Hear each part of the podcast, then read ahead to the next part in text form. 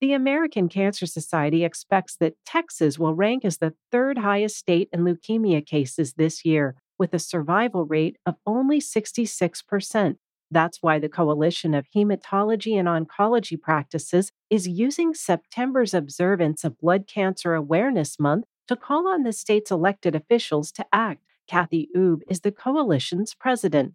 Blood cancers such as leukemia, lymphoma, and myeloma require immediate attention and support.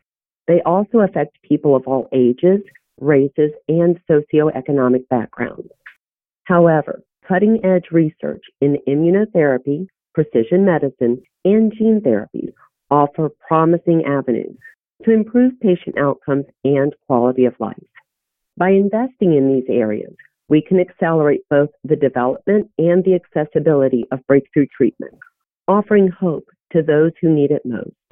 The potential exists to transform blood cancers from life threatening conditions to manageable chronic diseases but it still requires our collective support.